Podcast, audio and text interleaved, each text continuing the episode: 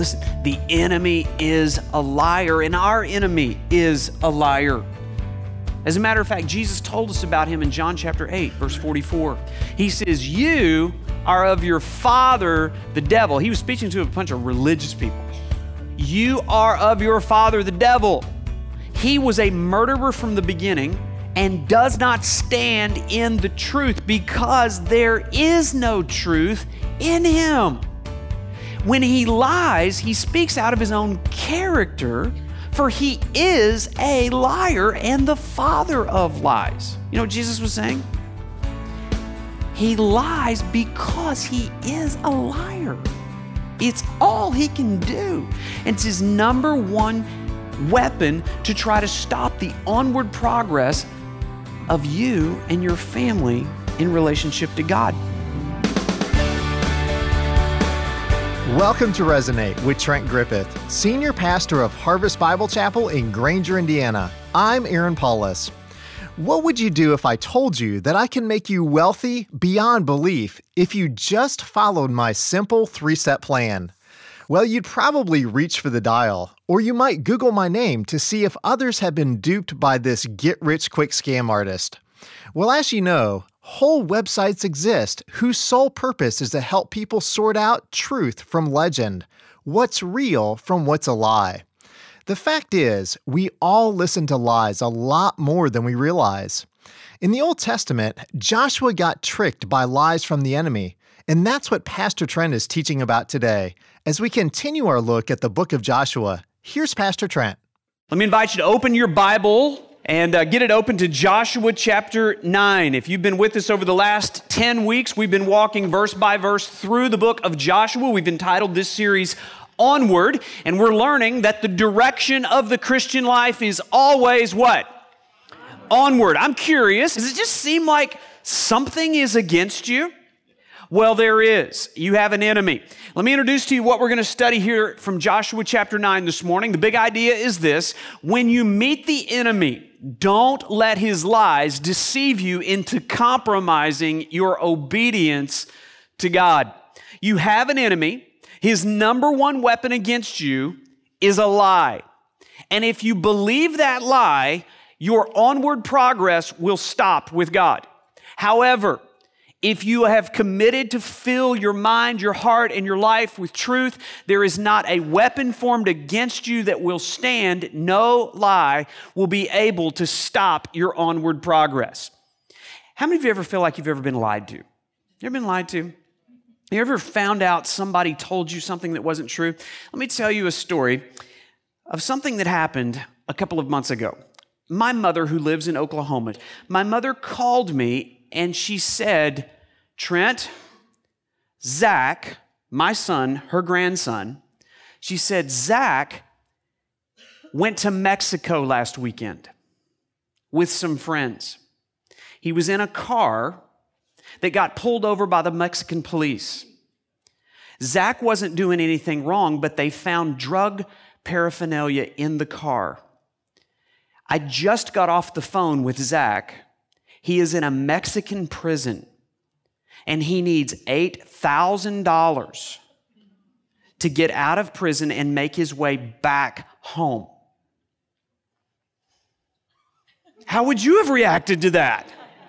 My son is in a Mexican prison. Why didn't Zach call me? Why did he call his grandmother? And uh, a mom, I'm pretty sure Zach is in Cedarville, Ohio this weekend, and I'm pretty sure that he's not in Mexico. You, you know what happened, right? Some scammers, some deceivers, some liars called a sympathetic grandmother and laid out this story to try to extort money from grandma because she loved her grandson. It was a lie and it was deceitful. Now, do, do you understand the level of anger I had towards someone who was using my son as leverage against my mother to get something from her. Well, it wasn't true, of course. At least I don't think it's true. If anybody has any information on Zach's whereabouts, let me know. But I'm pretty sure that whole scenario didn't happen. But it was a lie. And so often we believe those lies and it creates a compromising position for us and it stops our onward progress with God. So we're going to see three realities from this passage here. Let's begin reading. I'll give you the first point as we jump into it. The enemy is real. Let's see it here in Joshua chapter 9, verse 1. Joshua's enemies were a little different than ours. It says here in verse 1 As soon as all the kings who were beyond the Jordan in the hill country and in the lowland along the coast of the great sea toward Lebanon, here they are the Hittites and the Amorites and the Canaanites and the Perizzites and the Hivites and the Jebusites heard of this. And so there's this collected group of people who've been watching the onward progress of God's people. And those people got together and they said, Uh oh, we're next. And so they formed an alliance in verse 2. They gathered together as one to fight against Joshua and Israel. Joshua and God's people had a real enemy. Now, Joshua could actually physically see those enemies. He could do hand to hand combat with them because they were physical enemies. Aren't you glad you don't live in Joshua's day? You didn't have to fight those battles? Well, you still have a battle to fight, and there are still real enemies that are fighting against the people of God. If you have faced any resistance in your onward progress toward God, it's probably because you have met three enemies of the Christian uh, individual. And the church of Jesus Christ faces these three. You know what, you, do you want to know what they are? Can we just kind of identify? Can we expose the lies of the enemy here this morning? Here's the first one the world. Jesus prayed for you and I to withstand the attack of the world in John chapter 17, verse 14. He said this I have given them your word. That's our number one weapon, the truth of God's word to combat the lies of the enemy. He says, I've given them your word, and the world has hated them because they are not of the world, just as I am not of the world.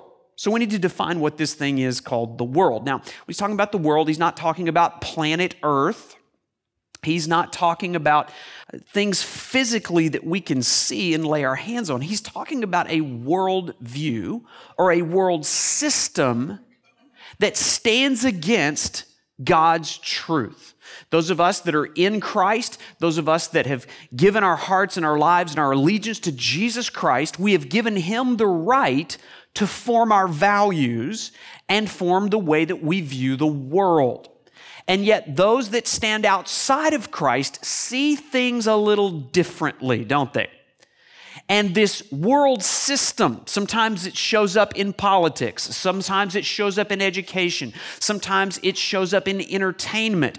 It's almost as if you were to jump in a river. I remember when I was about 12 years old, I was hanging out with some buddies. There'd been some flooding in our area, and yet there was this wonderful creek that ran through our town, and we got some inner tubes, and we jumped on those things, and we went from one side of town to the other side. But I remember one time my inner tube got kind of caught on a tree limb, and I was stuck, and I couldn't move. I needed to go back up river in order to get back down. I couldn't move back up because the current was so strong.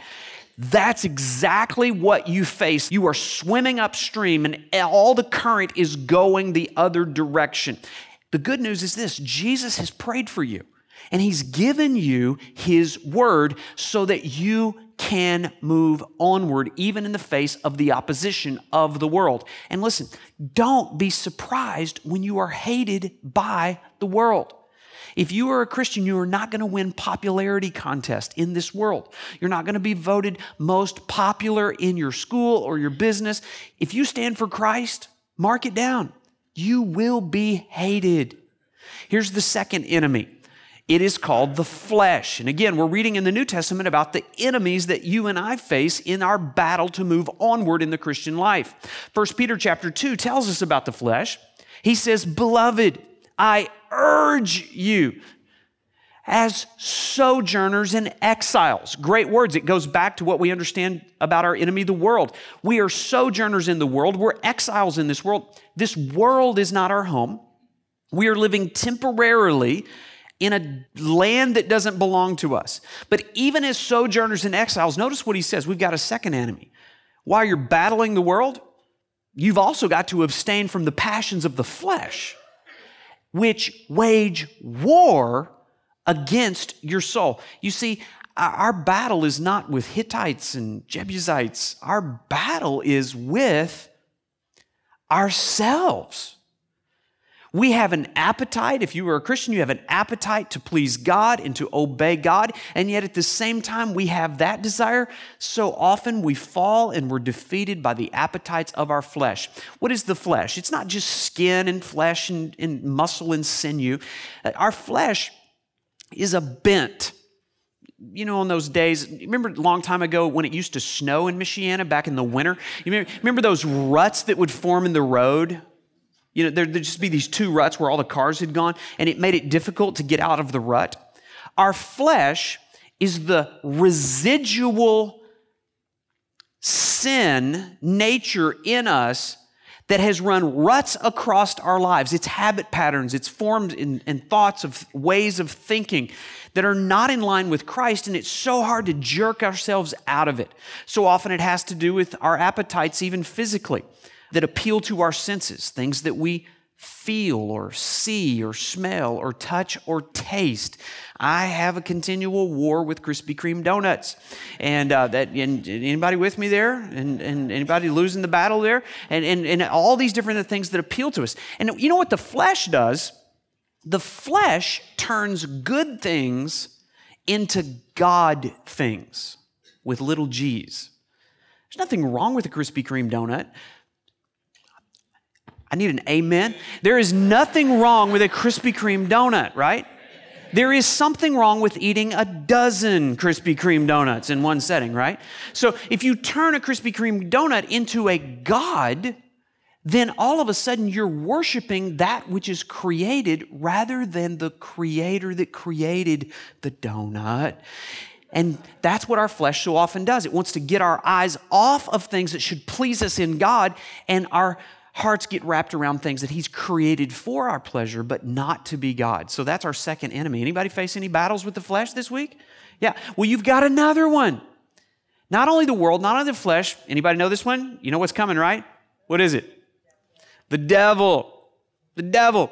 1 peter chapter 5 verse 8 says this be sober minded be watchful. Keep your head on a swivel. That means there is a real enemy that we need to know where he's coming from. He says, Your adversary, the devil, prowls around like a roaring lion, seeking whom he may devour. And he is not to be joked about. He is not to be made fun of. He is a serious, formidable foe. Now, these three enemies have gathered together as one to fight against you. Just as we saw in verse 2 that the enemies in Canaan had gathered together as one to fight against Joshua. These three enemies have gathered together against you to stop your onward progress toward God. The Bible describes Satan as the prince of this world who opposes God and lies to you to appeal to the appetites of your flesh. That's how they've gathered together and aligned themselves against you. We need to be aware of them. The Bible says, I don't want you to be ignorant of his devices. He's a schemer. As a matter of fact, that's what we're going to learn next. The enemy is a liar. Let's see it here back in Joshua chapter 9. Look at verse 3. But when the inhabitants of Gibeon, Okay, this is, this is a new city, a new enemy. Notice Gibeon did not align with all those other Hivites and termites and Amorites and all those different people. Gibeon, Gibeon said, We've got a different strategy. If we're going to survive, the way we're going to survive is not by winning through fighting, we want to win through lying. Watch what happened. It says, But when the inhabitants of Gibeon heard what Joshua had done to Jericho and Ai, anybody remember what happened to Jericho and Ai? Um, total destruction, right? They thought, hmm, we don't want to be the next on the list to lose these battles. So in verse 4 it says, they on their part acted with cunning. Underline the word cunning there. The word cunning means crafty or clever or wily or tricky. Or if you're under 30, sketchy. the word actually means strategic. This was a well thought through battle plan that they were going to use. If you have the NIV, it says they resorted to a ruse, which means this was, this was a very thought out strategy to win the battle. It says they were cunning and they went and they made ready provisions and took worn out sacks for their donkeys and wineskins and worn out and torn and mended with worn out patched sandals on their feet and worn out sounds like your wardrobe right worn out clothes uh, and all their provisions were, provisions were dry and crumbly. Do you see what they were trying to do?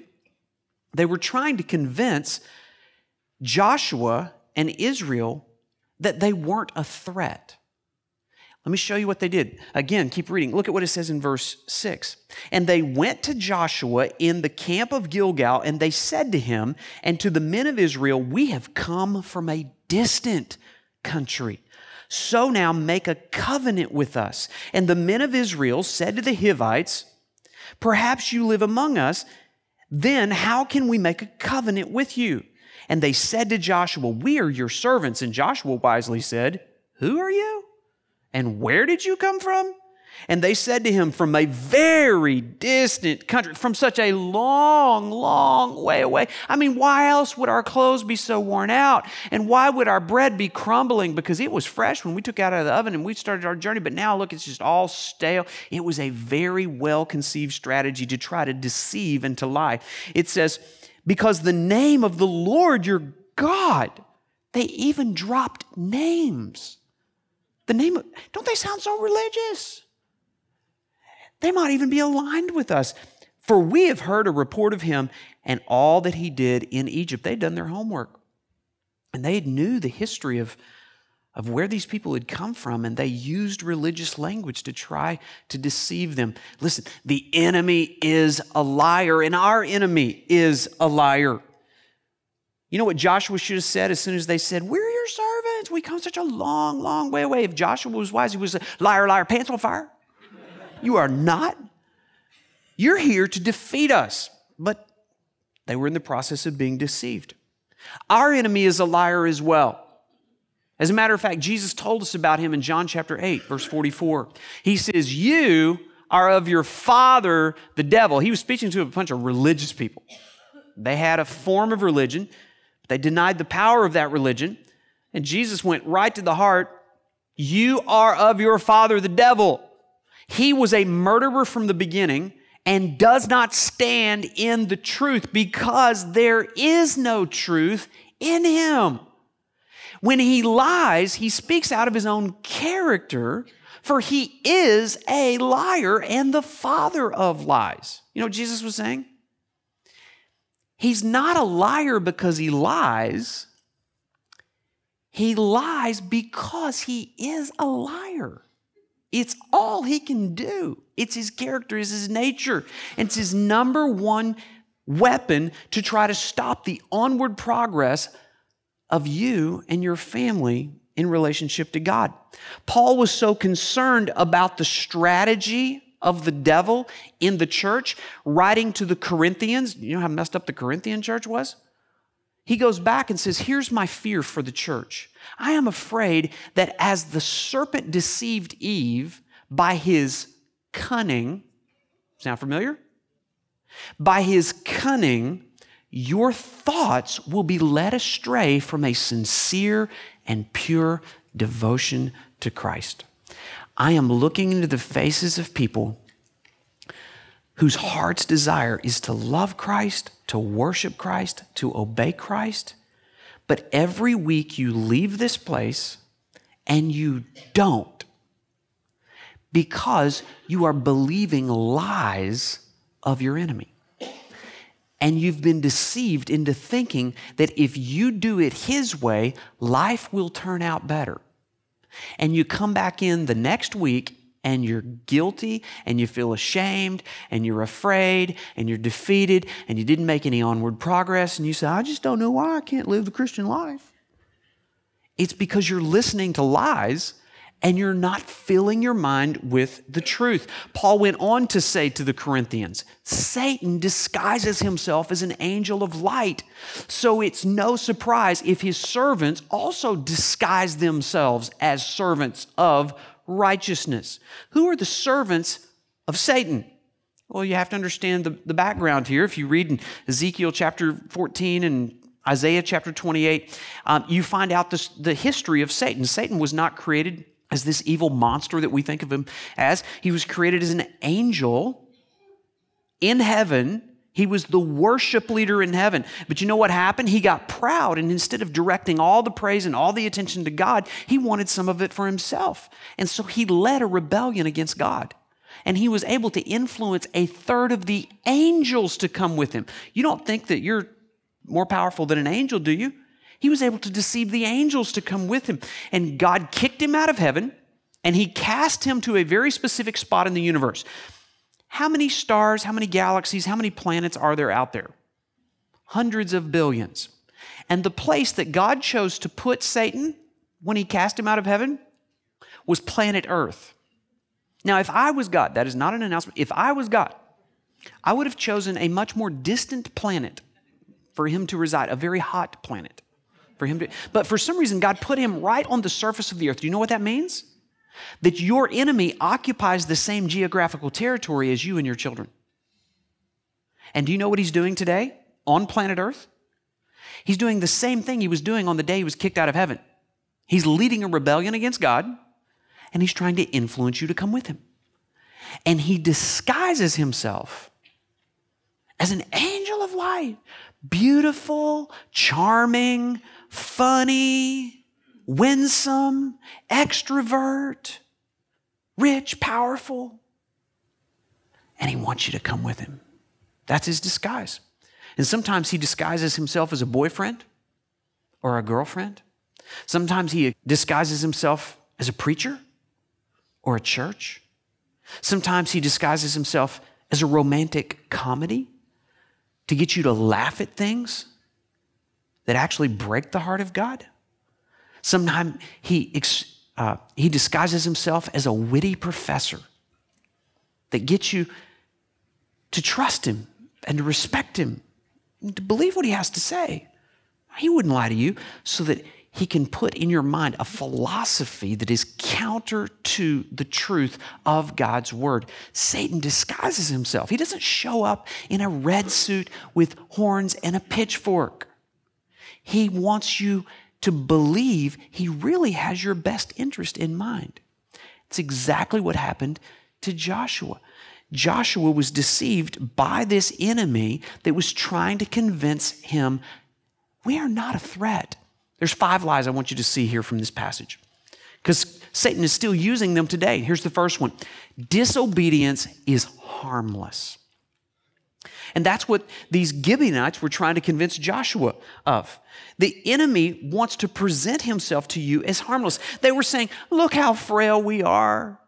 I mean, we're just a bunch of vagabonds, and, and we're not some big army trying to take you down. We're no match for you. You're so strong and you're so powerful. You would defeat us if we tried to fight you. We don't want to fight you. We want to be friends. And we've come some, from such a long, long way away the consequences of dealing with us are so, are so far off. Nothing's going to happen to you.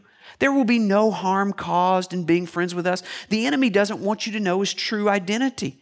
We're not a threat. We're just a bunch of innocent, itty bitty, teeny weeny people. We just want to be friends. The enemy does, he, he wants to win you over with charm. Can't you see how hard we've tried to be friends? And, and, and, and don't, you, don't you feel sorry for us? I mean, everybody else is so cruel and mean and hateful and bigoted, and, and they, they just want to destroy us, but you're not like that at all. You're so loving and tolerant and nice, not like those rigid, legalistic people that just want to keep all the rules. Those are the lies. That Satan tries to convince you that there's no consequences or the consequences are so far off that there's no threat. We're charmed into thinking something so nice, something so funny, something so wonderful wouldn't deliver something that could be so devastating. Here's the truth we need to replace the lie with the truth. The truth is this disobedience is devastating, it stops your progress with God. That's why some of you are not moving on with God is because you're playing around with things that are designed to defeat you. Here's the second lie the fight isn't worth the effort. Notice in verse 6, they say, We, we want to make a covenant with you. We, we want to make peace. We want to be friends. I mean, you see all the worn out clothes and the worn out sandals. We're so worn out. We, we're, we're so worn out. We don't want to fight anymore. Aren't you, aren't you worn out too? I mean, you've already had this strong battle with Jericho and this battle with Ai, and you've been fighting so long. And don't you just kind of want to take a break? You want to sit this one out? Let's not fight. Let's just be friends. And that's, an, that's a lie that the enemy wants to tell you. That the Christian life is so hard resisting temptation, obeying God is so hard, it's not worth the fight. The truth is this every square inch of onward progress in the spiritual life is a battle fought by faith. Were you expecting the Christian life to be easy? The crosshairs of your enemy have landed on you. And the only way you go onward with God, the only way you glorify God, the only way that you leave a legacy to your children, the only way you enjoy the good gifts God wants to give you is by fighting against the strategy of the enemy. Well, the enemy's tricks and schemes seem subtle until we recognize them for what they really are lies. Pastor Trent Griffith has been pointing out some of the lies that Satan tries to get us to believe. Today we heard the first two lies disobedience is harmless, and the fight isn't worth the effort. We'll hear the rest of the list of lies next week. If you can identify with those kinds of thoughts, remember to counter the lies of the enemy with the truth of God's Word. Read your Bible, ask God to help you fight wrong thinking, and attend church where the Word of God is faithfully taught and where you can reach out and get the help that you need in the context of community. Remember this battles are never very successful when they're fought alone. If you're looking for a church home, we think Harvest Bible Chapel is just the place for you. We meet every week on two different campuses in Granger, Indiana and St. Joseph, Michigan. It would be great to have you join us for a worship service you can visit our website for service times and campus locations. Our web address is harvestgranger.org. Again, that's harvestgranger.org. Well, have you ever been tempted to compromise? Obedience can be really hard, and it's easy to want to give in and make peace with the enemy. Next week, Pastor Trent continues his message on exposing the lies of the enemy, and I hope you'll join us then. Well, I'm Aaron Paulus, and my prayer is that God's Word will resonate in your heart and mind this week. Resonate is a radio ministry of Harvest Bible Chapel Granger. Visit us online at harvestgranger.org.